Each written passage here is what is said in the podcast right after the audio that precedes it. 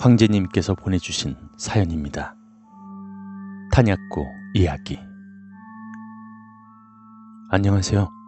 군에 입대한 지 얼마 안 된 황제입니다. 첫 휴가를 나와 복귀 전 사연을 올려봅니다. 제가 막 이등병 이주대기가 풀려 첫 근무를 나갈 때 일입니다. 첫 근무라 실수하지 않게 선임들이 말한 대로 다 외우고 준비했습니다. 새벽 근무라 그런지 날씨가 조금 추웠고 저는 첫 근무라 굉장히 긴장하게 되었습니다. 부사수인 만큼 사수의 대검과 암고 등을 챙겨 중대 행정반에서 대기하고 있었습니다. 그렇게 보고를 가기 전 당직병이었던 선임께선 저를 보더니 어? 야 너 첫 근무지? 무서울 거다. 라고 말하곤 씩 웃더군요. 저는 근무가 처음이고 새벽이니 무서울까봐 저런 말을 하는구나 생각했습니다. 그렇게 지휘 통제실에 들려 근무 교대를 하였습니다. 전번 근무자가 내려와 저와 사수인 고상병을 보더니 얘 첫 근무지? 야 고상병아 애안 놀라게 잘해줘 라고 말하곤 그냥 가버리더군요. 저는 그게 무슨 뜻인지 몰라 근무 교대 후 초소에서 첫 근무를 서고 있었습니다. 새벽이라 그런지 주변엔 아무것도 보이지 않는 어둠뿐이었고 사수인 고상병은 초소 안에서 잠을 자고 있었습니다. 살짝 무섭기도 하고 당황했던 저는 아무 말도 하지 못하고 바짝 얼은 채 근무를 서고 있었죠. 그런데 그때 누군가 초소를 향해 걸어오는 소리가 들려왔습니다.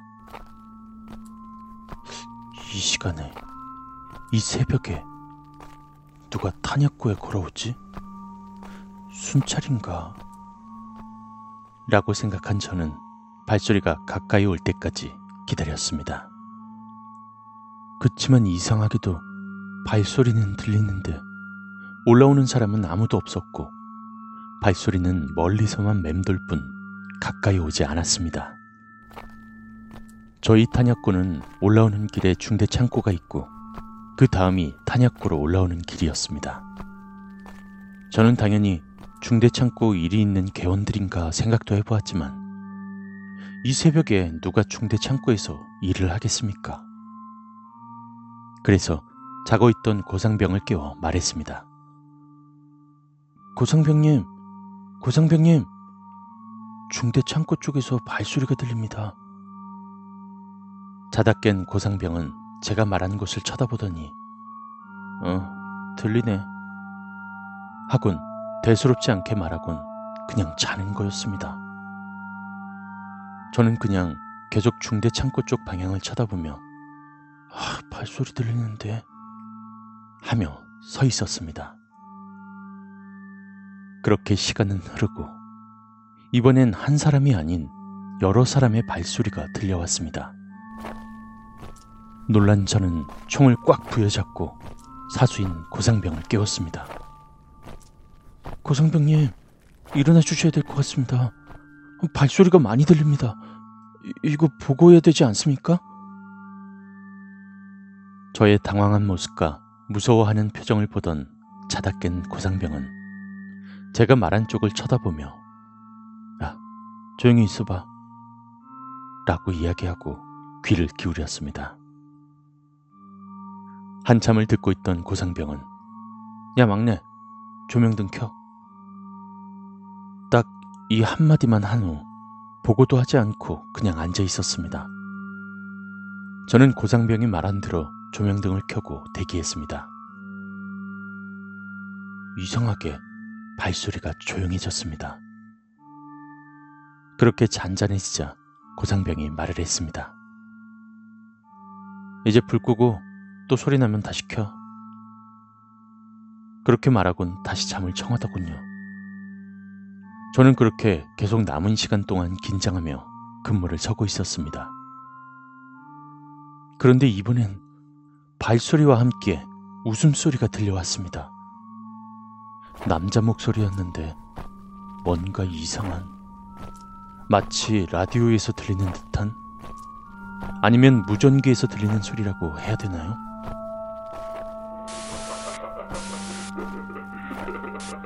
잡음과 섞인 소름 끼치는 남자의 웃음소리.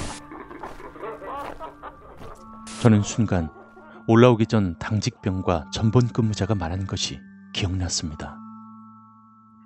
야, 너 첫 근무지? 무서울 거다. 진짜 무서웠습니다. 저는 사수가 말한 대로 한 번 더 조명등을 켰습니다. 그렇게 사라져라, 들리지 마라, 들리지 마라 하며 속으로 기도하고 있었습니다. 몇 분이 지났을까? 사수가 저를 막 흔들고 있더군요. 아, 이 자식 얼타고 있네. 야, 뭐하냐? 조명등 켜고 뭐하고 있냐고. 저도 모르게 정신줄을 놓고 있었나 봅니다. 저는 여전히 정신도 못 차리고 겁에 떨며 말했죠. 주, 중대 창고에서 계속 소리가 들립니다. 고상병은 중대 창고 쪽을 쓱 한번 바라보더니 야, 근무 끝나고 담배 피러 가게 담배 챙겨서 나와. 어, 네, 알겠습니다.